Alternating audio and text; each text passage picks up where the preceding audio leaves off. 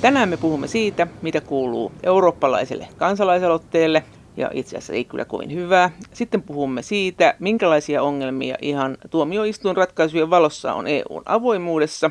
Ja puhumme myös siitä, mitä seurauksia sillä on, kun EU haluaa valvoa jäsenmaidensa oikeusvaltioperiaatteen noudattamista ja antaa rangaistuksia maille, jotka niitä eivät noudata. Haastateltavana meillä on tänään Eurooppa-oikeuden professori Päivi Leino Sandberg Helsingin yliopistosta.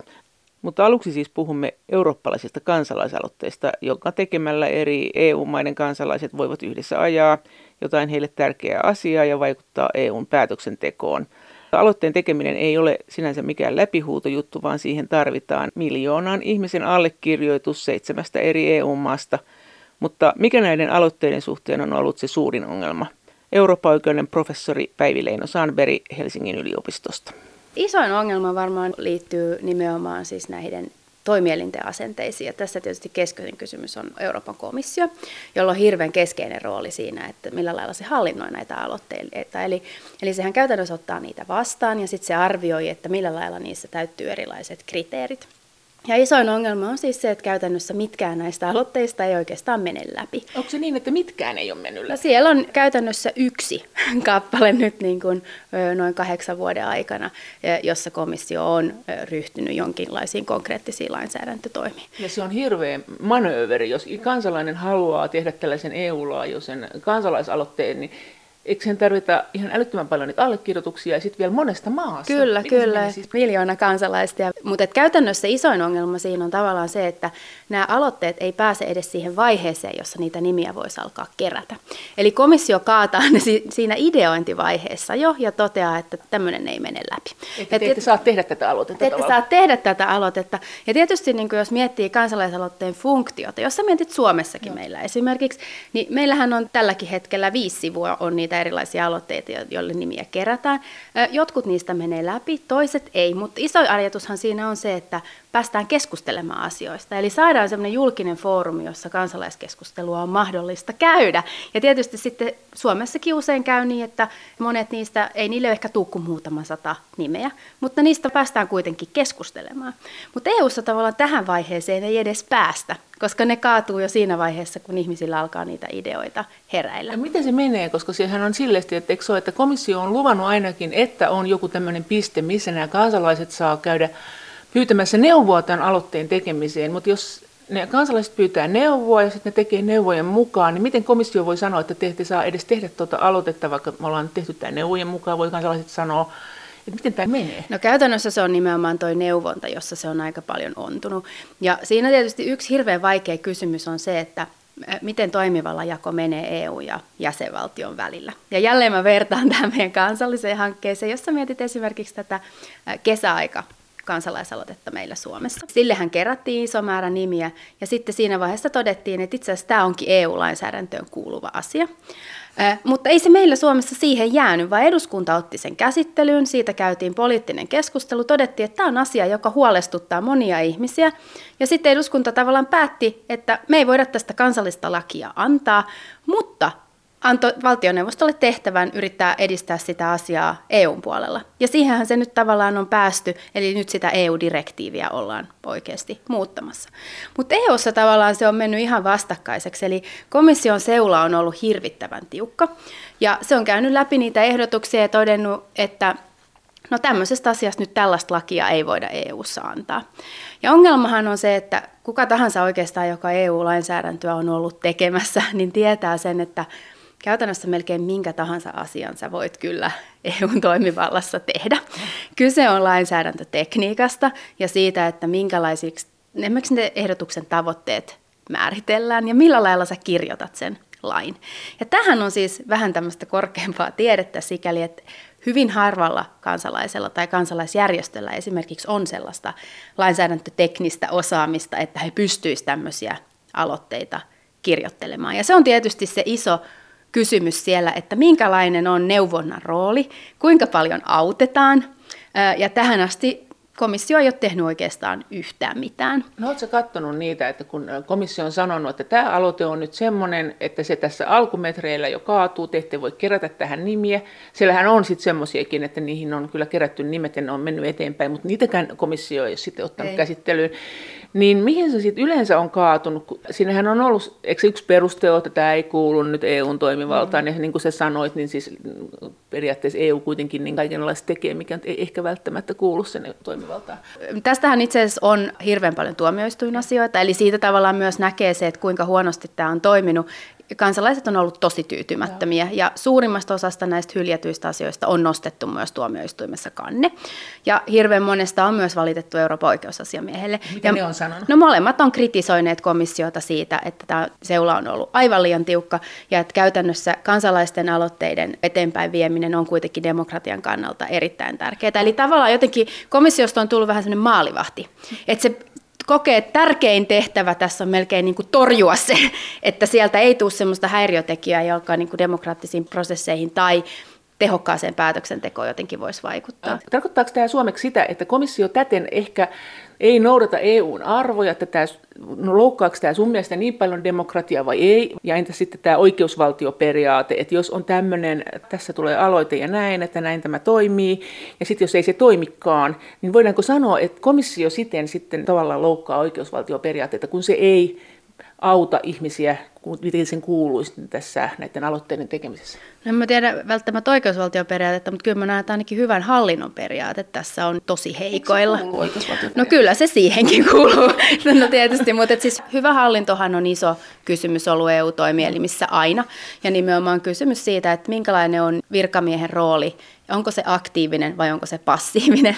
Ja kyllä mun mielestä tässä nousee tosi iso kysymys siitä, että mikä on kansalaisen rooli EUn päätöksenteossa ja onko kansalaisella mitään roolia? Vai onko se tärkein tavallaan se, että nämä toimielimet itse saa päättää, minkälainen agenda niillä on ja sitten edistää sitä ja tärkein asia siinä on se, että nämä päätökset saadaan mahdollisimman nopeasti tehtyä ilman minkäänlaisia häiriötekijöitä. Ja tämä on tietysti sitten asia, joka heijastuu hirveän monissa muissakin asioissa. Et ihan samalla lailla se heijastuu esimerkiksi EU-lainsäädäntötyön avoimuudessa, jossa ihan samantyyppinen argumentaatio elää kyllä hyvin vahvasti kaikissa. Käydään vielä tuo kansalaisaloite sen verran läpi. Millaisia kansalaisaloitteita siellä on ollut, joitakin, mitkä on kaatunut ja miksi? Osahan on ollut tämmöisiä sangen, siellä on esimerkiksi ihmisalkkioiden käyttöön liittyviä aloitteita ja muita. Tämä, joka on mennyt läpi, niin liittyy niin oikeuteen käyttää puhdasta vettä. Ja se on siis sellainen, josta komissio joihinkin toimii ryhty. Ehkä isoin, joka aiheutti tosi paljon keskustelua, niin liittyy tähän TTIP-sopimukseen. Ja siinä sitten kansalaisaloitteen sisältö oli se, että tästä TTIP-sopimuksen tekemisestä pitäisi luopua. Ja tässä tuli sitten iso keskustelu siitä, että kun kysymyksessä on kansainvälinen sopimus, niin voiko tällaisessa käyttää kansalaisaloitetta, kun kysymys ei ollut tavallaan uuden lain antamisesta, vaan kansainvälisen sopimuksen tekemisestä. Ja se, ja se TTIP on tämä USA ja EUn välinen vapaakauppa- Joo. ja investointisuojasopimus. Siitä puhuttiin paljon ja siitä uskottiin paljon, mutta nyt kun tuli Trump, niin se, sanotaan, että siitä johtuen se sitten on nyt jäissä ainakin. Joo, Joo. näin. Mutta tämähän sitten loppujen lopuksi on yksi, yksi niitä asioita, jotka meni tuomioistuimeen asti, jossa komissio sitten piti kiinni siitä kannasta, että tällaisiin asioihin kansalaisaloitetta ei voi käyttää. Miten tuomioistuimessa kävi? No se kaatui, eli, eli tuomioistuin totesi, että kyllä kansalaisaloitetta voi tällaisissakin asioissa mutta, käyttää. Mutta nyt kun tuo vesihomma meni läpi, niin se, menikö se sitten se on läpi? siis se ainoa, joka on mennyt läpi. Siis yksi, yksi on mennyt joo. läpi, mutta siitäkään ei tullutkaan. Eikö, eikö se ollut jotenkin näin, että olemme tästä keskustelleet kyllä, että kiitos, hyvä ja oli teemat, että eihän se kuitenkaan niin kuin siis eihän se mennyt niin, että ne olisi saanut just sen jutun läpi, mitä ne ajo. Ei, eikä sellaisena, Joo. ei. Mutta että se on tietysti myös ihan hyvä oppi, siitä oppia, että kyllä jo tietysti kansalaisaloitteen pitää toimia sellaisena niin kuin, vähän niin kuin ideariihenä. Joo. Eli useinhan voi olla, että ne asiat olisi edistettävissä hiukan eri keinoilla tai jossain muussa Joo. muodossa. Ja tällaista esimerkiksi komission puolella niin ajattelua on ollut tosi vähän. Eli sitten kun ne on kuollut, niin ne on käytännössä Mutta onko toi sitten, onko toi sitten niin demokratian kannalta, että jos se on vaan keskustelun herättäjä, niin kuka viittii kerätä miljoonan ihmisen allekirjoituksen sen takia, että komissio sitten jotakin juttelee jossakin tästä teemasta. Että luulisin, että se olisi paljon helpompaa tehdä se jotenkin muuten, vaikka nostaa joku somehässäkkä. Että mm. et, et on...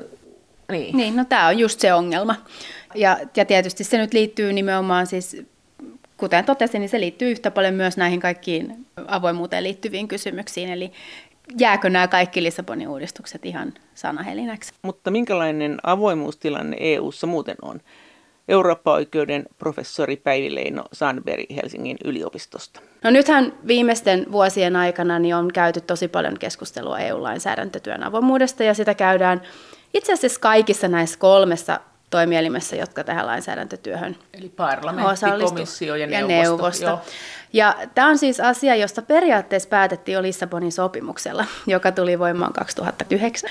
Ja siis siellähän on sellainen pääsääntö, että neuvosto ja parlamentti silloin, kun ne antaa lainsäädäntöä, niin ne toimii avoimesti. Mutta sitten kysytään, että mitä se tarkoittaa? Mitä se avoin päätöksenteko tarkoittaa? Ja tietysti esimerkiksi Suomessa niin meillä on pitkälti totuttu ajattelemaan, että se tarkoittaa esimerkiksi asiakirjan julkisuutta.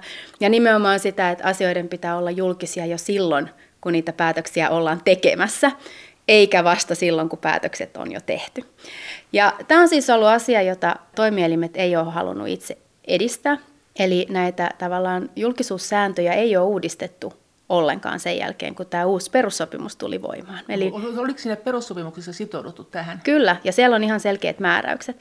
Ja nyt käytännössähän meillä on tilanne, jossa sitten tavallaan EU-tuomioistuin on yksittäisten kanteiden kautta muuttanut tämän avoimuussääntelyn tulkintaa niin, että se nyt vastaa näitä uusia perussopimuksen periaatteita. Mutta siis tarkoittaa suomeksi sitä, että nämä instanssit, parlamentti, komissio ja neuvosto ei ole itse lähtenyt sille tielle, vaan nyt joudutaan tapaus tapaukselta, jos jollakin on rahaa niin, ja Kyllä. aktiviteettia, niin tuomioistuimessa näitä nostamaan. Ja se ei sitten sun mielestä kuitenkaan heijastu niin, että nämä toimielimet väsyisi tähän ja alkaisi olla avoimia, vaan ne vaan odottaa, että sitten on varmaan pakko olla julkinen, jos kerran hävitään tämä juttu, mutta muuten ei kyllä tehdä mitään. Onko tämä tämmöinen tämä No tämä on se tavallaan ollut, että se on vähän ollut tämmöistä väsytystaistelua. Mikä tässä on tavallaan hienoa on se, että alkaa näkyä, että meillä alkaa olla EU-tasolla kansalaisyhteiskunta, joka on aktiivinen ja joka ei tyydy tähän. Eli meillä on ehkä voi ajatella, että itse ajattelee, että meillä on nyt neljä isoa tuomiota tästä viimeisen noin kymmenen vuoden ja. ajalta, jotka kaikki koskee näitä lainsäädäntöasioita. Ja niistä nyt nämä viimeiset kaksi on tullut tämän viimeisen vuoden aikana. Ja mikä on mielenkiintoista on se, että näissä on tuomioita, jotka koskee kaikkia näitä kolmea toimielintä. Ja niiden avoimuutta. Ja niiden avoimuutta. Mitkä ne on ollut ne käytännössä keissejä? No käytännössä niitä keissejä on neljä. Eli ensimmäinen niistä, niin, niin se, on, se on jo vanhin ja se koskee siis oikeudellisen neuvonannon julkisuutta lainsäädäntöasioissa. Ja siinä tavallaan se iso kysymys on se, että just äsken kun puhuttiin kansalaisaloitteesta ja siitä kysymyksestä, että on hirveän vaikea määritellä, että mikä kuuluu EUn toimivaltaan ja mikä ei. Niin käytännössähän näillä kaikilla toimielimillä on oikeudellinen yksikkö, jossa istuu juristia, ja niiden tehtävä on arvioida tätä toimivaltakysymystä. Että juuri siis näissä toimivaltakysymyksissä tavallaan se ensimmäinen ratkaisu liittyi siihen, että oli kansalainen joka sanoi, että nyt on kysymys lainsäädäntöasiasta, mä haluaisin tietää, minkälaisen ohjeen neuvoston oikeudellinen yksikkö on antanut tästä toimivalta kysymyksestä. Ja kaikki nämä toimielimet sanoivat, että oh, oikeudellinen neuvonanto, sitä ei koskaan voida antaa ulos. Se on huippusalaista.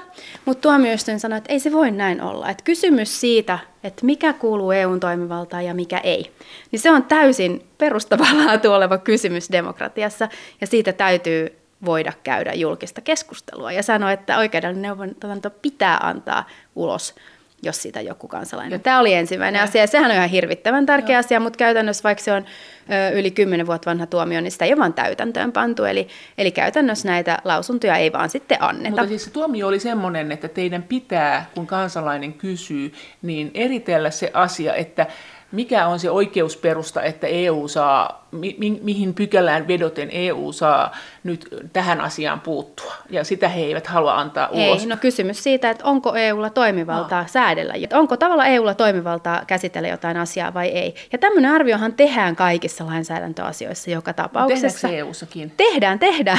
Mutta kysymys on se, että saako siitä puhua. Joo. Että onko se julkinen asia. Ja se on tietysti asia, jota toimii pelkää, eli kun käytännössä annetaan paljon lainsäädäntöä, joka esimerkiksi on perussopimusten kanssa ristiriidassa. Tämähän on ihan fakta. Onko? Kyllä. Se on yksi.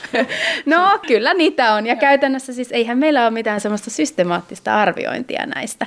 Eli EU-tuomioistuimessahan on, on periaatteessa kahden kuukauden kanneoikeus siitä, kun säädös annetaan, mutta jos siitä kukaan ei valita, niin silloin se jää voimaan. Ja käytännössähän se nojautuu sille, että jos on poliittinen kompromissi säädöksestä löytynyt, neuvosto on samaa mieltä, jäsenvaltiot on samaa mieltä, parlamentti on samaa mieltä, komissio on samaa mieltä, niin ei ole ketään, joka nostaa sen kanteen. Eli silloinhan se jää voimaan. Mutta tavallaan tämä kontrolli, niin se on enemmän poliittista kontrollia kuin oikeudellista kontrollia. Että vaikka me tavallaan ajatellaan, että EU-tuomioistuin Joo. siellä se on, mutta eihän siellä arvioida kuin ne asiat, joista joku valittaa.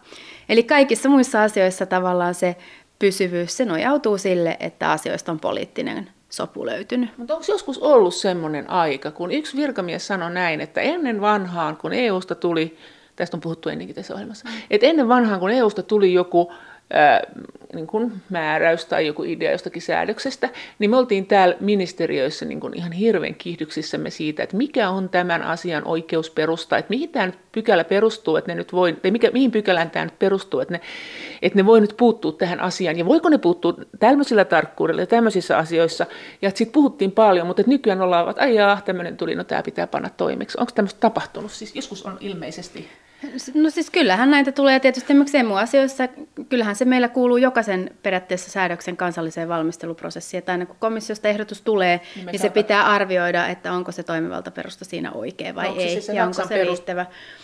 Ja, ja siis kyllähän meillä eduskunta periaatteessa myös tämän aina arvioi, mutta kyllähän tietysti monissa asioissa ne on, on paljon kiistattomampia, mutta sitten on näitä isoja asioita, niin kuin esimerkiksi nämä emun kehittämiseen liittyvät kysymykset, joissa oikeastaan niin kuin oikeusperusta on aina – iso kysymysmerkki vähintään. Niin nämä keskinäiset vastuut ja...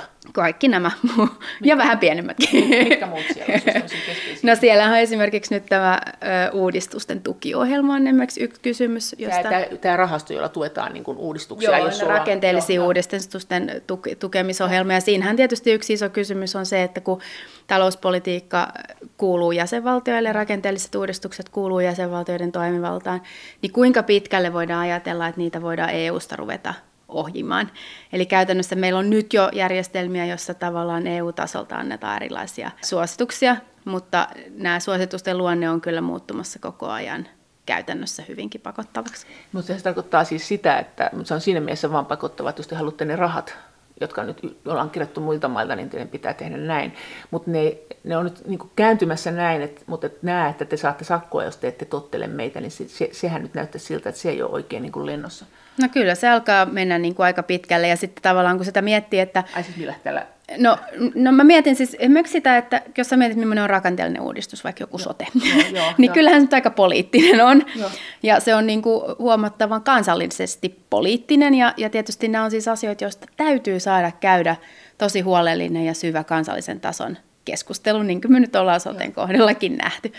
Että mikä, mitä sitä niin kuin auttaisi se, että sitä ryvätään Brysselistä sitä prosessia ohjimaan, tai että meillä alkaisi tulla sen tyyppisiä pakotteita, näissä yksi idea on ollut se, että, että jäsenvaltio ehdottaa jotain uudistusta, johon sitten saa semmoisen pienen tavallaan korvamerkityn EU-potin, mutta sitten kun se raha on vastaanotettu, niin sitä uudistusta ei saa enää muuttaa, eikä sitä saa perua. Ja sitä tavallaan miettii, että, että kyllähän meilläkin niin kuin kansallisessa valmistelutyössä niin niitä tavallaan korjausliikkeitä tuleehan niitä paljon ja niitä täytyykin saada tehdä, jos huomataan esimerkiksi lausuntokierroksella, että ehdotus oli huono, tai että on parempi tapa tehdä se. Niin onko sitten parempi niin kuin todeta, että no, jätetäänpäs tekemättä tämä parannus, koska muuten meiltä menee tämä EU-raha. Vai onko parempi tehdä hyviä uudistuksia ja käydä niistä kunnollista keskustelua? Niin silloin, jos sitä rahaa on tulossa. Eurooppa-oikeuden professori Päivi Leino Sanberg Helsingin yliopistosta. Mutta miten nämä, oliko sanoit nyt, että näitä on niin kuin neljä? Näitä lainsäädäntöasioiden julkisuuteen liittyviä Joo. asioita. Niitä on neljä. Eli me käsiteltiin se toimivalta-asia. Seuraava, eli lainsäädäntöasioiden julkisuuteen liittyen, niin sitten toinen iso asia, joka tuli, ja tämä on nyt myös niin jo jonkin verran vanhempi, niin liittyy siis siihen, että onko jäsenvaltioiden kannat julkisia neuvoston päätöksenteossa. Onko ne julkisia? EU-tuomioistuimen mukaan lähtökohtaisesti niiden pitää olla. Tämä on iso asia. Tätä haki siis kansalaisjärjestö nimeltä Access for Europe, joka siis nimenomaan erikoistuu näihin avoimuuskysymysten edistämiseen. Ja he oli hakenut tämmöistä neuvoston lainsäädäntöasiakirjaa, jossa oli alaviitteitä. Eli se on semmoinen tavallaan neuvoston päätöksentekoa koskeva ja aika alkuvaiheen ikään kuin sitä virkamiesvaihetta koskenut raportti, jossa sitten löytyi alaviitteistä kuvauksia siitä, että mitä mieltä yksi, yksittäiset jäsenvaltiot Joo. oli ollut. Kuka kannattaa, kuka tukee, kuka on halunnut poistaa. Ja huvittavaahan tässä on se, että se asiakirja koski nimenomaan tämän asiakirjan julkisuutta koskevan asetuksen uudistamista. Eli käytännössä siellä oli siis paljon sellaisia jäsenvaltioiden kantoja, josta näkyy, että he oli ajanut tiukempaa asiakirjajulkisuutta, eli suurempaa salailua kuin mitä tällä hetkellä on. Ja tietysti siihen liittyy, niin kuin, että se on poliittisesti kiusallista. Ja neuvosto antoi sen asiakirjan, mutta se poisti sieltä ne kaikki maiden tunnukset. Ja tämä meni sitten tuomioistuimeen ja tuomioistuin sanoi, että tämä ei käy. Neuvosto ei ole enää mikään diplomaattinen kansainvälinen konferenssi, vaan se on lainsäädäntöelin. Ja tämmöiset kannat on ihan normaali osa lainsäädäntötyötä, niiden pitää olla julkisia. Ja tästähän sitten tietysti alkoi iso keskustelu. Neuvoston ensimmäinen reaktio oli se, että selvä, jatkossa me ei tämmöisiä asiakirjoja enää tehdä. Eli poistetaan nämä kannat kokonaan, jolloin sitten jos joku niitä kehtaa ruveta pyytämään, niin niitä ei ole. Ei ole mitään, mitä voitaisiin antaa ulos. Mutta tästä käytiin sitten keskustelua ja se lopputulos oli se, että kyllä niitä yhä vielä tehdään, mutta harvoin niitä ulos annetaan. Ja tämä on, tämä on ollut asia, johon me, muun muassa EUn oikeusasiamies on nyt viimeaikaisissa tutkimuksissaan kiinnittänyt tosi paljon huomiota. Eli kysymykseen siitä, että mitä tapahtuu näille kaikille valmisteluasiakirjoille, joita neuvostossa tehdään. Ja siinä ehkä se tärkeä asia muistaa on se, että 95 prosenttia, varmaan 90 prosenttia EU-lainsäädäntötyöstä, niin sehän tapahtuu virkamiesten välillä erilaisissa työryhmissä. Se ei ole ministereiden välillä tapahtuvaa poliittista toimintaa, vaan sehän on nimenomaan virkamiestyötä. Ja tähän asti hyvin pitkälle nimenomaan tämä virkamiesten välinen lainsäädäntövalmistelu on ollut hyvin salaista. Niin on. Mutta siis on hirveän keskeistä, niin kun, jos oletetaan, että kansalaisten pitäisi olla aktiivisia EU-kansalaisia, niin ja tämä, että me, ei voida, me voidaan ehkä saada jotain selville siitä, mitä eri puolueet tekee parlamentissa, voi olla kyllä aika hankalaa, ja onkin mm, usein. On ja, hankala, joo. Joo, ja sitten, mutta sitten sit me ei saada edes siitä neuvostosta tietää, että mitä siellä tapahtuu. On älyttömän niin kuin epätyydyttävää olla aktiivinen kansalainen monellekin meistä, jos me ei tiedetä, mitä siellä tehdään, että että onko se sitten se meidän osa vaan istua kuuntelemassa, kun joku sanoo, että kyllä on hirveän viisaita päätöksiä tehty. Niin, ja se on just tämä kysymys, että ilmeisesti neuvostossakin hyvin pitkälle ajatellaan niin, että se riittää, että kerrotaan sitten, kun ne päätökset on tehty.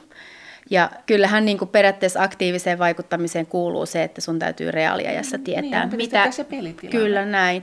Eli tämä oli toinen joo, niistä. Jo. Nyt tuli nämä kaksi suurinta pommia on nyt tullut viime aikoina. Eli kolmas erittäin iso tuomio niin koskee näitä trilogiasiakirjoja. Niin se on tämä, kun siis neuvostokom, neuvostokomissio ja parlamentti keskustelee sitten yhdessä ja koittaa sovittaa. Kyllä, eli sehän on se vaihe, jossa kaikki isoimmat lainsäädäntöratkaisut tehdään. Lopullisesti. Niin. Lopullisesti, ja se on ollut täysin suljettu vaihe tähän asti, eli siellä hän istuu periaatteessa, trilogeista istuu parlamentin lausunnonlaatijat, eli varsinainen ja sitten niin sanotut varjoraporteerit, eli käytännössä jokaisesta poliittisesta ryhmästä joku edustaja ja, ja sitten virkamiehiä lisäksi. Sen lisäksi siellä istuu komission edustaja, aikaisemmin lähinnä virkamiehet, nykyään saattaa olla usein sitten ihan komissaarikin paikalla. Ja sitten neuvoston puolelta on puheenjohtajavaltion edustaja, suurlähettiläs, harvemmin ehkä ministeri itse, mutta kuitenkin usein suurlähettiläs on paikalla. Eli nämä on ylemmän tason. Ja sitten näiden lisäksi on paljon tämmöisiä niin sanottuja teknisiä trilogeja, jotka sitten on, jossa ei ole Joo. tätä korkeimman tason. Itse asiassa myös näissä teknisissä trilogeissa ratkaistaan hyvin paljon asioita. Eli, ja, ja millä perusteella ne ratkaistaan? Niistä on olemassa semmoinen niin sanottu neljän kolumnin dokumentti, ja tämä on se kuuma asia nyt liittyen näihin lainsäädäntöasioiden julkisuuteen. Eli onko tämä neljän kolumnin asiakirja, onko se julkinen vai ei. Ja käytännössä, jos me mietitään näitä trilogineuvotteluita, niin tämä asiakirja on ainoa paperi, jota on olemassa ja jonka perusteella voi tietää, että mitä siellä neuvotteluissa Joo. on oikeasti tehty. Siinä neljän kolumnin asiakirjassa siinä on siis neljä kolumnia, Joo. josta ensimmäisessä on komission ehdotus. Sitten siinä toisessa kolumnissa, sitten niissä kahdessa muussa on, on parlamentin kanta, neuvoston kanta – ja sitten se iso kysymys on se neljäs kolumni. Eli se on se, minne draftataan Joo. koko ajan niitä neuvottelujen Joo. etenemistä, minkälaisia kompromisseja on tehty, mistä on sovittu, mikä on vielä auki. Ja nyt se kysymys tässä asiassa, tässä tuomioistuinasiassa oli se, että onko tämä julkinen vai ei. Kaikki kolme toimielintä olivat yhdessä rintamassa, sanoivat, että ei ole. että äh, nämä on niin herkkiä neuvotteluita, että näistä ei voida asiakirjoja antaa ulos. Tuomioistuin sanoi, oli eri mieltä. tuomioistuin sanoi, että tämä on lainsäädäntötyötä. Lissabonin sopimuksen mukaan lainsäädäntötyö on, on julkista. Ja jos me mennään semmoiseen ratkaisuun, että nämä neljän kolumnin asiakirjat annetaan vasta neuvottelujen loppumisen jälkeen, niitä siinä vaiheessa joo, joo, on, on annettu, niin käytännössä se koko mahdollisuus siihen lainsäädännön sisältöön vaikuttamiseen menetetään. Ja demokratiassa kuitenkin pitää olla mahdollisuus vaikuttaa asioihin päätöksenteon aikana. Eli tuomioistuin sanoi, nämä täytyy antaa Milloin se ulos. päätöksen? Tämä tuli viime huhtikuussa muistaakseni. Onko niitä annettu? No nyt t- tämä on ollut siis se iso kysymys, että siis mieletön järkytys tietysti kaikille. Ja tässä ehkä se iso asia oli nimenomaan se, että tämä oli parlamenttia vastaan nostettu kanne parlamenttia, jonka siis nosti parlamentin entinen oma virkamies, Libe-valiokunnan eläkkeelle jäänyt pääsihteeri Emilio de Capitane. Se oli hänen eläkepäiviensä ensimmäinen suuri hanke. Ja, ja tota, tietysti hirveä järkytys. Komissio jollain lailla pesee siitä kätensä ja sanoo, että he ei ole lainsäätäjä, mutta neuvostolle tietysti iso asia. Ja sitten tietysti kiusallinen se, että kun parlamentti kuitenkin on vuosikausia esimerkiksi päätöslauselmissa jatkuvasti puhunut tästä lainsäädäntötyön avoimuudesta, siitä, että he tulevat tekemään kaikkensa, että lainsäädäntötyö EU-ssa muuttuu avoimeksi, niin sitten he itse jäävät siitä kiinni ja häviävät sen sitten vielä tuomioistuimessa. Mutta käytännössä siinä kävi sitten niin, että parlamentti itse ei valittanut siitä tuomiosta, ja silloin tietysti näiden muidenkin oli vaikeampi valittaa, eli se jäi voimaan. Ja nyt sitten siitä on käytännössä käyty paljon keskustelua, että mitä se tarkoittaa. Parlamentti on lähtenyt sille linjalle, että nyt kun näitä asiakirjoja on pyydetty, he on luovuttanut ilmeisesti käytännössä suunnilleen mutta, mutta, mutta vaan silloin, kun pyydetään, mutta ne ei ole Silloin, kun pyydetään. Näin, näin mä oletan. Mä Onko itse... se susta? No siis, no tämä on se kysymys, ja tästä tietysti erityisesti neuvoston puolella on käyty hirveän paljon keskustelua. Tietysti asiakirjoissa, joiden otsikko on lainsäädäntötyön avoimuus, mutta jotka eivät ole julkisesti saatavilla. mutta tuota, niin, niin. Eli tätäkin keskustelua on ollut hiukan vaikea näin ulkopuolelta seurata. Mutta siis neuvostollehan tämä on vaikea asia, koska he nimenomaan eivät halua näitä virkamiesvaiheen neuvotteluja avata – Tähän oikeusasiamies kiinnittänyt paljon huomiota ja siellä ollaan nyt sitten kehittämässä erilaisia lähtökohtia, joilla ikään kuin näitä tuomioita nyt voitaisiin niiden vaikutuksia heikentää. Mutta että yksi vaikeahan tässä on esimerkiksi tutkijan näkökulmasta on nimenomaan se, että toimielimillähän on hirvittävän huonot asiakirjarekisterit. Juuri mikään ei tuu sinne reaaliajassa, eli, eli oikeastaan ne tulevat sitten pyyntöjen jälkeen. Ja tietysti se on yksi, mitä mä itsekin tutkimuksessa teen, jota mun ryhmässä eh, toimivat tutkijat tekee, että he seuraa tiettyjä lainsäädäntöneuvotteluita ja katsoo ihan sitä, että missä vaiheessa niitä sinne tulee eh, verkkoon saataville. Siis ja, ihan avoimuuskannalta? Eh, myös avoimuuskannalta, joo. Ja sitten myös sen substanssin tai sen itse, itse lainkin kannalta? Joo, ja itse asiassa mä itse sitä teen paljon esimerkiksi, kun kirjoitan eduskunnalle lausuntoja erilaisista asioista, niin... niin Käyt katsoa käyn katsomassa ne ja, ja, ja sitten myös usein kerron siitä, että nämä, nämä asiat on ollut. Ja usein itse asiassa perustuslakivaliokunta on lausunnoissa jopa ottanut kantaa siihen, että nämä asiakirjat eivät taaskaan ole olleet julkisesti saatavilla. Sä sanoit, että komissio pystyy tästä pesemään siinä mielessä kätensä, että komissiohan tosiaan tekee sen, että se esittää niitä lakeja. Nyt tulee mutta, viimeinen niin, tuomio. Eli niin, tämä on se neljäs. Tämä koskee nimenomaan komissioa, tämä viimeinen tuomio. Niin silloin se on kyllä valmistelemassakin, kun se on siinä on. trilogissa. Että se ei voi sanoa, että ei. se on vaan esitellyt ja parlamentti ja neuvosto päättää, koska se on kuitenkin läsnä neuvottelemassa on. siinä. Sehän on aina läsnä ja. neuvottelemassa, se on tehnyt esityksen. Ja sitten tietysti komissiollahan on, tästäkin on aika tuore tuomio liittyy nimenomaan komissio-aloiteoikeuteen, eli, eli oli yksi tämmöinen lainsäädäntöhanke, jossa kävi niin, että siinä oli kysymys, josta komissio oli jyrkästi eri mieltä kuin neuvosto ja, ja parlamentti. Ja sitten siinä kävi niin, että siinä vaiheessa, kun parlamentti ja neuvosto trilogeissa löysi sovun, niin komissio oli sitä mieltä, että he oli vastustanut sitä ratkaisua koko ajan.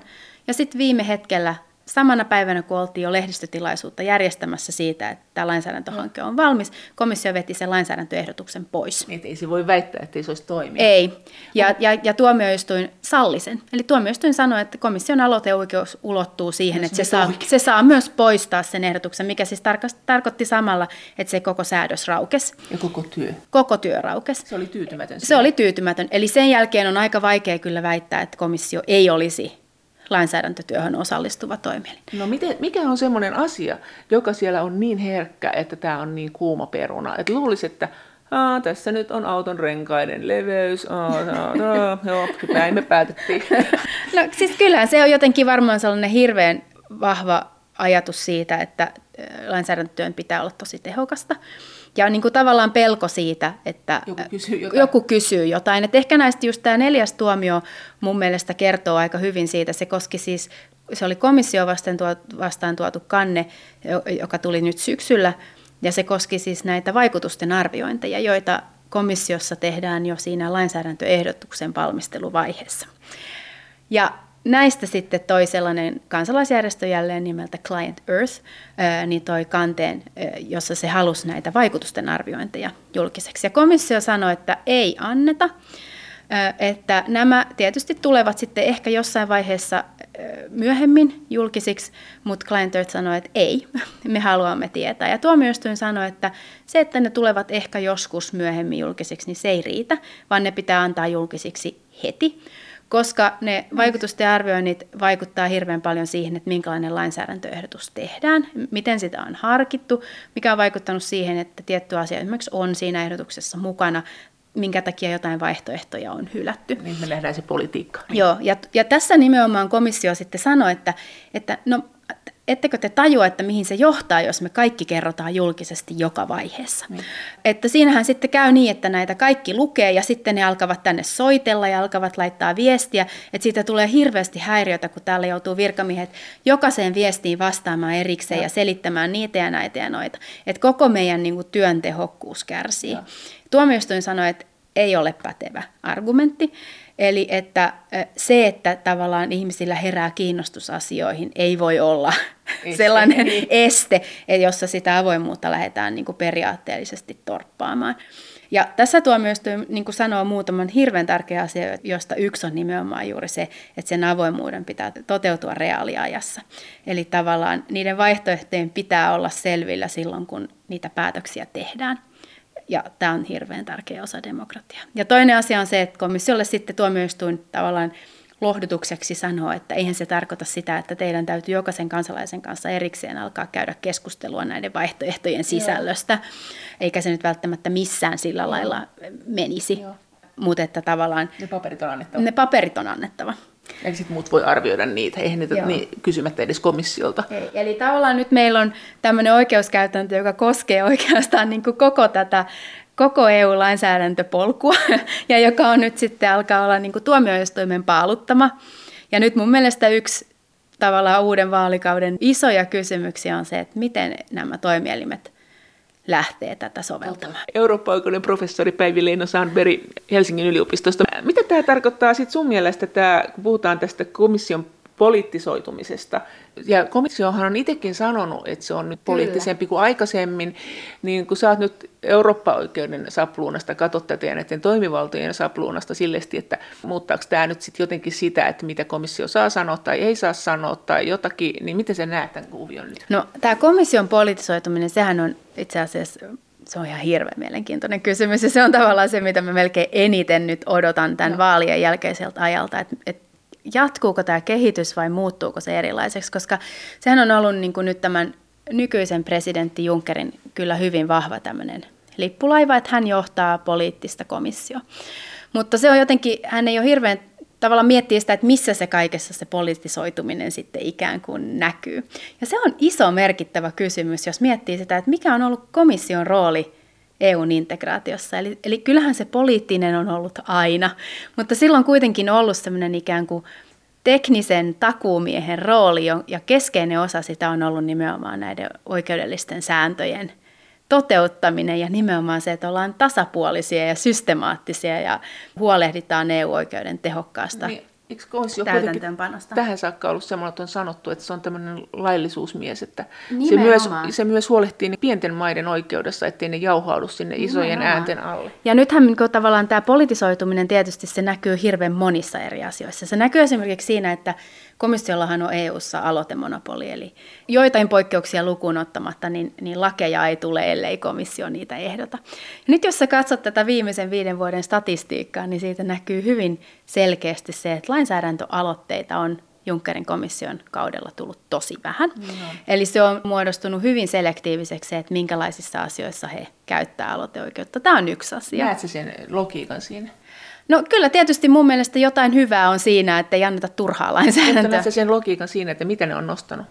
No se on ollut selkeästi isoja poliittisia asioita ja tietysti tämä sama asia liittyy myös sitten esimerkiksi näihin rikkomusmenettelyihin. Eli rikkomusmenettelyyshän on kysymys siitä, että e- komissio seuraa sitä, millä lailla EU-lainsäädäntöä noudatetaan. noudatetaan ja miten jäsenvaltiot sitä soveltaa ja miten se täytäntöön pannaan. Aikaisemminhan se on ollut hyvin systemaattista, eli käytännössä idea on ollut se, että kaikkiin rikkomuksiin puututaan, vaikka tuomioistuin on todennut, että harkintavaltaa komissiolla on. Ja. Mutta se on ollut kuitenkin sangen systemaattista. Ja nythän komissio sanoo jälleen itse, että tässä täytäntöönpanon valvonnassa he on lähtenyt ihan selvästi täysin erilaiseen niin kuin tavallaan filosofiaan. Ja siinä myös ihan samalla lailla ajatus on ollut se, että pienet asiat saa olla, otetaan nämä isot poliittiset kysymykset, okay. jotka, ja, ja huolehditaan niiden täytäntöönpanosta. No esimerkkejä, niin. esimerkiksi Puolan tilanne tai, tai Unkarin tilanne, jota nyt on sitten nimenomaan näiden rikkomusmenettelyjen kautta osittain lähdetty Mitäs, edistämään. Mitä sä oot niistä mieltä siis siitä, että, että, että nyt on tulossa tämmöinen rikkomusmenettely, joka on ilmeisesti nyt tämä, että sehän menee sitten kyllä neuvoston kautta, että niitä rakennerahoja ei saa, jos ei noudata oikeusvaltioperiaatetta. No, ne on ilmennyt jotenkin monien mielestä näin, että näitä rikkomuksia on ympäri Euroopan. Että sitten jos ruvetaan, miten nyt sitten oikeusvaltiota ymmärretään milloinkin ja miten tiukkoihin asioihin puututaan, että millainen sotku tästä on nyt niin kuin kehräytymässä? Nyt Unkarin ja Puolan tilanteesta Ei, vai yleensä? Sekä, sekä Unkarin Puolan että siis yleensä koko tämä juttu, että Miten sä niin näet tämän juristina, että millainen Pandora-lipas tässä nyt ollaan avattu? No se on ihan hurja Pandora-lipas, koska se nyt varmaan on siis sillä lailla tiedossa, että ongelmia on aika monessa maassa, eikä niitä ole vaan niin kuin Puolassa ja Unkarissa, vaan niitä alkaa olla siellä täällä. Mm. Ja ongelma on siis, tässä nyt tietysti keskustelua käydään nyt aika monella eri saralla. Eli, eli ensinnäkin meillä on nämä poliittiset menettelyt, jossa sitten käytännössä voidaan poliittisesti sanktioida kurittomia jäsenvaltioita, mutta koko tämä menettely niin rakentuu siis sille oletukselle, että on yksi valtio, jossa on ongelma. Koska käytännössä näitä poliittisia sanktioita voidaan asettaa ainoastaan kaikkien muiden jäsenvaltioiden yksimielisyydellä. Ja tästä me voidaan todeta, että se juna on mennyt. Eli tämmöisiä poliittisia sanktioita ei nykyisessä Euroopassa enää pystytään asettamaan. Ja, tämä on niin kuin tavallaan ah, tämä poliittinen ah, artikla, artikla 7 ah, menettely, jossa yleisesti puhutaan ehkä niin kuin enemmän tällaisesta niin kuin äänioikeuden menettäminen tai ah. erilaisten... Eli, no sitten me, no sit meillä on tietysti... No sitten no sit meillä on, joo, no sit, se on toinen joo. asia, eli nyt tietysti on sitten tämä niin kuin budjettiin linkittyvä, jossa kysymys on tavallaan siitä, että miksi me maksetaan näille näitä EU-tukia jatkuvasti, kun ei tottele mitään yhteisiä joo. sääntöjä. Ja tämä menee neuvoston kautta? Öö, no se, siitähän ei ole päätöksiä ja. vielä olemassa, eli käytännössä ne on lainsäädäntöehdotukset vasta pöydällä. Ja tietysti kysymys on siitä, että kun niitä nyt ollaan tässä monivuotisten rahoituskehyksien yhteydessä näitä ehdotuksia käsittelemässä, ja monivuotiset rahoituskehykset taas päätetään yksimielisesti, yksimielisesti niin kyllä siinä nyt varmaan voi jokainen miettiä, että minkälainen into on sitten näillä niin kuin kohteeksi todennäköisimmin joutuneilla jäsenvaltioilla lähteä kannattamaan tällaista. Et se ei tule tällaista, no, onnistuun vähän vaikeana, epätodennäköisenä tämän näin. Mutta eli siis tämä, että se menisi budjetista niin kuin on toivottu, että ei niin, että rankaisemme teitä, jos ette ole totelleet ja otamme tältä rahat pois. Näin ei kuulemma voida tehdä, mutta voitaisiin ehkä tehdä niin, että jos ette tottele näitä oikeusvaltioperiaatteita, niin sitten te ette saa rahaa. Näin kuulemma voitaisiin tehdä, mutta sä oot sitä mieltä, että näin ei voida tehdä sen takia, että neuvostossa tämäkin vaatisi yksimielisyyden. Oliko näin? No, varmaan riippuu nyt vähän prosessista, että mistä menettelystä ja mistä prosessista puhutaan, mutta siis niin kuin, mutta juttu on se, että rahan jakaminen on aina poliittista. Ja tietysti tässä ollaan niin kuin, menossa tilanteisiin, joihin, joihin meillä ei ole mitään sääntöjä. Eikä toimivalta. E, no se alkaa olla niin kuin siellä toimivalla rajalla. Ja tietysti minusta se iso kysymys, joka tässä keskustelussa kyllä todella usein unohtuu, on tavallaan se, että silloin kun me ollaan oikeusvaltioperiaatetta edistämässä, niin sitä ei voi mielivaltaisilla keinoilla itse lähteä edistämään tai menee kaikki uskottavuus. Ja sä oot sitä mieltä, että tämä budjettihomma on osin mielivaltaa. Komissio, mites komissio? No sanotaanko näin, että jos siihen on selkeät säännöt ja prosessit, olemassa, yhteisesti sovittu EUn perussopimusten no, nojalla. Se budjettiin. Niin. No esimerkiksi siihen, Joo. niin silloin tietysti sellaisia sääntöjä voidaan soveltaa. Mutta mitä enemmän se menee niin kuin suhmuroinnin ja tämmöisen niin kuin kaiken näköisen kikkailun puolelle, niin silloin tietysti ollaan niin kuin itsekin sitten tavallaan aika lailla oikeusvaltioperiaatteen kanssa ongelmissa. Missä maissa sun mielestä on muualla kuin Puolassa ja Unkarissa oikeusvaltioperiaateongelmia? Siis kyllähän esimerkiksi korruptioon liittyen hän on, on hyvin monissa maissa, ja kyllähän sitä on siis useamman kiitä Euroopan main kohdalla tätä keskustelua käyty. Mutta sitten tietysti nämä ongelmat on niinku erilaisia, että eihän ne Puolassa ja Unkarissakaan ole, ole niinku ollenkaan identtisiä, vaan Puolassa ne liittyy nyt niin kuin erityisesti just tähän tuomioistuinlaitokseen. Unkarissa se on sitten taas hirveän paljon laajempi keskustelu, joka liittyy tiedon välityksiin, vaaleihin, kansalaisyhteiskunnan asemaan. Eli tavallaan jos miettii sitä esimerkiksi, että, että minkälaisiin toimiin komissio on ryhtynyt, niin, niin se kohdistuu näihin kahteen maahan, mutta eri kysymyksiin niissä kahdessa mutta maassa. siihen samalle janalle voitaisiin ottaa vaikka ketä melkein? No siis jos itä-eurooppalaisten kollegoiden kanssa puhuu, niin kyllä siellä niin kuin kandidaatteja varmaan löytyy. Miten tämä Selmayr? No se liittyy tähän komission politisoitumiseen. Eli mä oon siis itse tutkinut viime aikoina erityisesti sitä, että miten oikeudelliset asiantuntijat Joo. vaikuttaa EUn päätöksentekoon. Eli mulla on tämä Suomen Akatemian rahoittama viisivuotinen hanke. Ja siinä yksi, mitä olen paljon tutkinut, niin on, on just nimenomaan se, että mikä on ollut oikeuden merkitys komissiossa. Ja siihen liittyy hyvin vahva uskomus siitä, että komissiossa aina oikeus on ollut hirveän tärkeä. Siellä on ollut iso ja todella vahva oikeudellinen yksikkö, jolla itse asiassa käytännössä on veto-oikeus komission päätöksentekoon. Eli se valvoo sitä, että me tehdään nyt nämä Joo, oikeudellisesti. Ja et per, et perussopimuksen mukaisia Joo. sääntöjä noudatetaan. Ja, ja käytännössä se menee niin, että et pääosastotkaan silloin, kun ne lainsäädäntöä valmistelee, niin, niin he ei tavallaan siinä valmistelussa ei pysty ohittamaan sitä oikeudellista yksikköä. Eli oikeudellinen yksikkö on aina pakko ottaa mukaan. Mutta tämä komission oikeudellinen yksikkö ei nyt ottanut ihan vakavasti tätä avoimuusvaatimusta. No, he ei ole ottanut avoimuusvaatimusta, ei kyllä, ei kyllä mikään muukaan oikeudellinen yksikkö. Mutta tavallaan tässäkin ehkä näkyy sellainen iso muutos, siitä on ollut jonkin verran keskustelua, eli tavallaan siitä, että, että ehkä tämä Yleensä oikeuden rooli tässä komission päätöksenteossa on pienentynyt ja se varmaan liittyy nimenomaan tähän ihan julkilausuttuun tavoitteeseen, että komissio on poliittinen, Joo. ensisijaisesti poliittinen komissio. Ja tässä nyt tietysti iso keskustelu, jos Brysselin lehdistöä Joo. kuuntelee, niin keskittyy nimenomaan tähän uuteen pääsihteerin, eli Martin Selmayerin, jonka nimitys on, on herättänyt todella paljon närää komissiosta. Hän tuli Junckerin kabinetista ja sai nyt sitten vakituisen kiinnityksen tavallaan komission pääsihteerinä. Ja hän on ilmeisesti, hänellä on ollut paljon konflikteja nimenomaan tämän, tavallaan sen kysymyksen kanssa, että sitooko oikeus ihan oikeasti komission päätöksentekoa vai, vai onko juristin tehtävä enemmän tämmöinen päätöksenteon avittaminen. Ja, ja tämä, koko tämä nimitysprosessihan on sellainen, joka on herättänyt hirveästi keskustelua. No hän tuli Junckerin kabinetin päällikön paikalta ja, ja tietysti silloin kun joku on jonkun kabinetissa, niin silloin se on tietysti siihen virkakauteen sidottu nimitys. Joo. Mutta pääsihteerihän on pysyvä. Joo. Ja tässä nyt varmaan taustalla sitten nähdään erinäistä valtapyrkimystä Joo. siihen liittyen, mutta käytännössähän siinä kävi niin, että pääsihteerin paikka ehkä vähän yllättäenkin tuli yhtäkkiä auki ja siitä ei juuri siitä ei e, tiedotettu missään oikeastaan. Ja sitten kun siihen löytyi kaksi hakijaa, niin sitten se toinen viime hetkellä yllättäen vetäytyi. Ja sitten tämä jäljellä jäänyt hakija nyt varsinaisesti ei niitä kriteereitä edes oikeastaan täyttänyt, mutta sitten se käytännössä sitten komissaarien pöydälle tuli ja se nimitys tuli tehtyä. Ja hän oli tämmöinen vaikutusvaltainen virkamies ja nyt hän on siellä sitten pysyvästi. Hän on pysyvästi siellä. Ja tähän on asia, jota nyt sitten erityisesti Euroopan oikeusasiamies parlamentin toiveestakin ryhtyi nimenomaisesti selvittämään. Totesi, että käytännössä ne kaikki säännöt, mitä tähän nimitykseen liittyy, niin on jäänyt soveltamatta tai ovat käytännössä sitten ehkä niiden olemassaoloa huomattu vasta vähän liian myöhään, eli sen jälkeen kun päätös oli jo tehty. Ja siinä sitten päästiin aika pitkälle selityksen makuun siinä, että miten tämä yleensä oli mahdollista, että komission vaikutusvaltaisimman virkamiehen paikka täytetään tällä lailla käytännössä hyvin pimeästi. Käytännössä hän on siis komission pääsihteeri, eli hän johtaa silloin sitä komission työtä.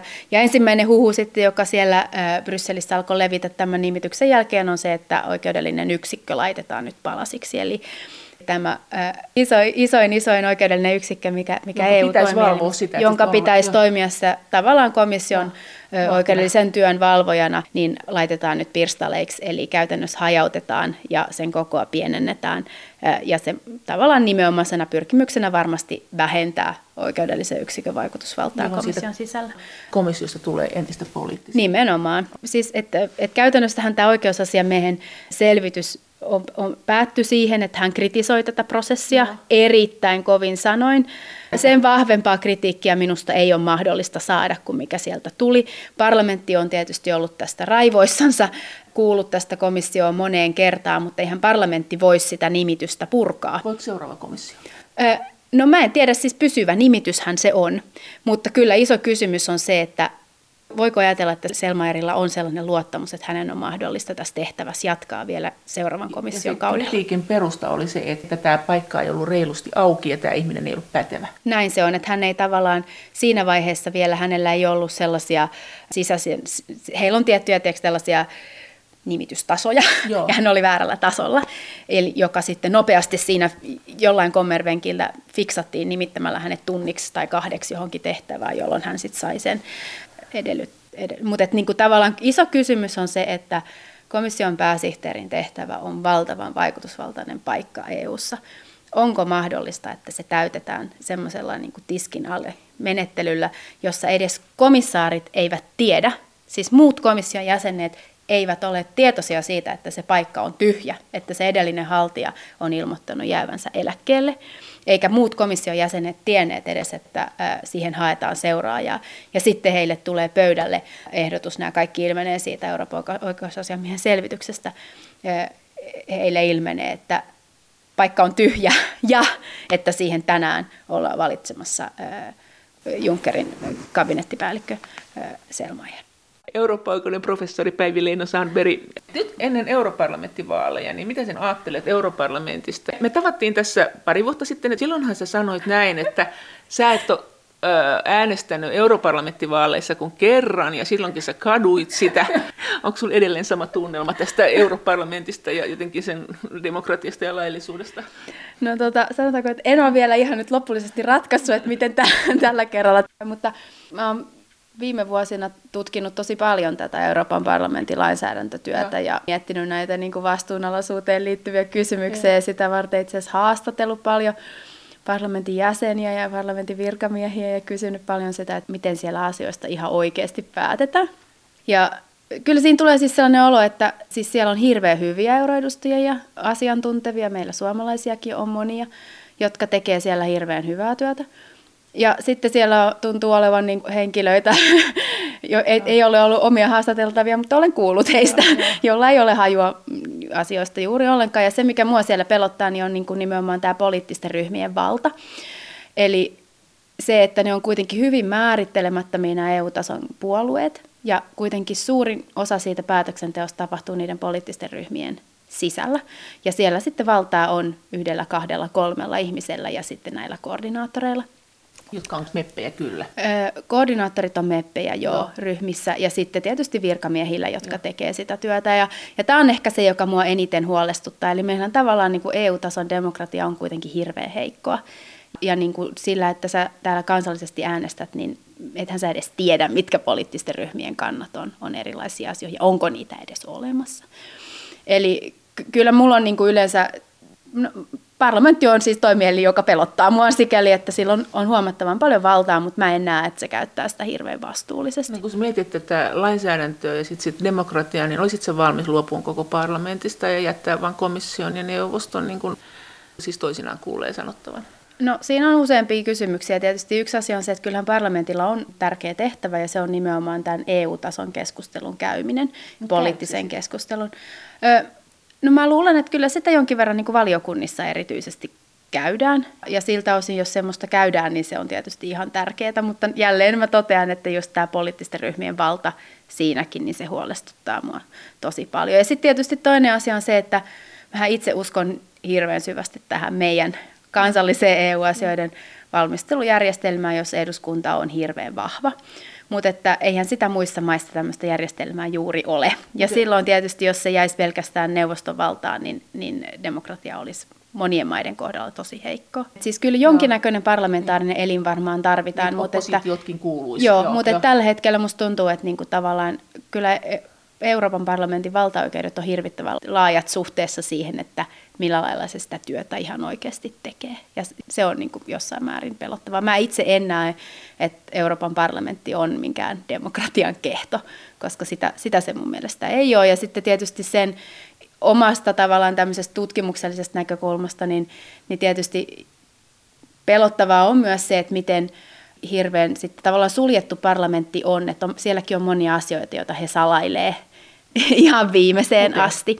No nythän on, ö, tässä jokin aika sitten tuli tuomioistuimesta ratkaisu, joka koski parlamentin jäsenten varoin käyttöä. Et siinähän oli taustalla sellainen iso toimittajien joukkokanne, jossa käytännössä haluttiin tietoa siitä, että kun jokainen parlamentin jäsen saa 4000 euroa tällaista yleistä käyttörahaa niin joka, ku, joo, joo. joka kuukausi, niin mihin nämä rahat menee ja mihin niitä käytetään. Ja tässä siis loppujen lopuksi kävi niin, että ei, ei niitä tietoja sieltä julkiseksi saatu, liittyen siitä, että parlamentissa ei ole minkäännäköistä seurantaa siitä, että mitä niille rahoille tapahtuu. Ja tähän niin kuin liittyy hyvin pitkälle siihen parlamentissa tosi vahvaan ajatukseen siitä, että jokainen parlamentin jäsen, hänellä on vapaa mandaatti, ja se on se, mitä he korostaa. Hän on jonkinnäköinen tämmöinen freerider. Ja. ja se tarkoittaa sitä, että hän saa tavata ketä hän haluaa, hän saa ottaa heiltä mitä papereita haluaa ja hän saa tehdä rahoillansa ihan mitä haluaa. Ja kaiken näköinen näihin asioihin puuttuminen on sen mandaatin rajoittamista. Tuohon vielä tuohon komission palataksemme, kun sä sanoit, että kun se on muuttunut poliittiseksi, niin miten tässä lain valmistelutyössä se näkyy? Jos se on poliittinen, niin onko se nimenomaan puoluepoliittinen? Et, koska siellä on nyt tämä EPPn märisuora, että siellä on mm. EPPtä, siis tätä, missä meillä on kokoomus, tämä oikeistolainen konservatiiviryhmä. Niin. Joo, miten sä näet sen siinä komission työn jäljessä? Nostaako se nimenomaan poliittisesti tämmöisiä asioita, vaikka sanotaan, että komissiossahan on kyllä jäseniä, eri puolueista tietenkin, mm. koska eri maat antaa niitä. Mm. No siis tämähän on vaikea kysymys, koska en minä ainakaan osaa sanoa, että mikä on EPPn poliittinen linja. tai mikä, en, en pysty sanomaan. Ja siis senhän tietää itsekin ihan siis kun suomalaisia EPP-ryhmän edustajia jututtaa, että, että heillähän on esimerkiksi hirvittävän usein siis ongelmia oman ryhmänsä kantojen kanssa, koska he esimerkiksi ovat vähemmän konservatiivisia kuin monet EPP-ryhmän etabloituneet blokit, tai he ovat huomattavasti enemmän vihreitä kuin monet muut niin, blokit, niin, tai he ovat liberaalimpia liittyen naisten oikeuksiin kuin monet. Joo. Eli kyllähän se on niin kuin valtavan hajanainen ryhmä ja semmoista niin kuin koordinoitua poliittista ohjelmaa en minä näe, että heillä on. No miten sä sen poliittisuuden sitten näet? Poliittisuus on tietysti sitten kysymys siitä, että kenen politiikkaa siellä ajetaan. Eli kyllähän se linkittyy sitten tietysti Junckerin omaan poliittiseen agendaan ja Joka tietysti... Ö, kukakohan sen sitten mahtaa niin. määrittää. Niin. Eli saattaisiko siellä pääsihteerilläkin sitten olla muutamia ajatuksia siitä, että mitkä on ne asiat, joita EU:ssa pitäisi lähteä edistämään. Eli tähän liittyy nimenomaan juuri siihen, että ei EU:ssa ole EU-tasolla minkäännäköistä toimivaa demokraattista keskustelua tai prosessia. Et niin. jääkö se sitten siihen, että siellä on yksittäisiä henkilöitä, henkilöitä mahtihenkilöitä. mahtihenkilöitä, joilla on ajatuksia, joita he haluavat edistää. Eli me tiedetään, että Juncker on sanonut, hän on sanonut mun mielestä, että nyt tämä on poliittinen komissio. Kyllä, joo, joo, se on joo. täysin, ja se on tietysti se iso asia, että mitä se vaikuttaa tähän niin kuin komission toimielimenä, koska komissiohan on ollut tavallaan niin kuin tämmöisen reilun ja, ja niin kuin ikään kuin kaikki jäsenvaltiot huomioivan unionin se takuumies, jossa unionin oikeutta sovelletaan tehokkaasti ja säännöt huomioidaan ja. Ja, näin. Eli jos komissio itsekin sanoo, että, että tämä ei ole tehtävä, jota he enää varsinaisesti hoitaa, vaan he haluavat olla poliittinen komissio, ja. niin sitten tietysti niin kuin nousee iso kysymys siitä, että, että kenelle tämmöinen poliittinen komissio on vastuussa ja miten se valitaan ja tavallaan, että miten sen saa vastuunalaiseksi yhtään mistään. Et tietysti komissio on vastuunalainen Euroopan parlamentille, että meillä löytyy tiettyjä sopimusmääräyksiä siitä, että näillä kahdella on suhde, mutta tietysti kynnys siihen, että parlamentti lähtee komissiota erottamaan, on sangen korkea. Eli kyllähän se aika vaikeaksi se vastuunalaisuuden toteuttaminen käytännössä jää. Näin sanoi Eurooppa-oikeuden professori Päivi Leino Saanberg Helsingin yliopistosta. Kiitos teille kaikista viesteistä ja kommenteista. Kaikki viestit ja kommentit ovat aina erittäin tervetulleita ja niitä voi lähettää sähköpostiosoitteeseen maija.elonheimo.yle.fi. Sen lisäksi me voimme keskustella tämän ohjelman teemoista Twitterissä.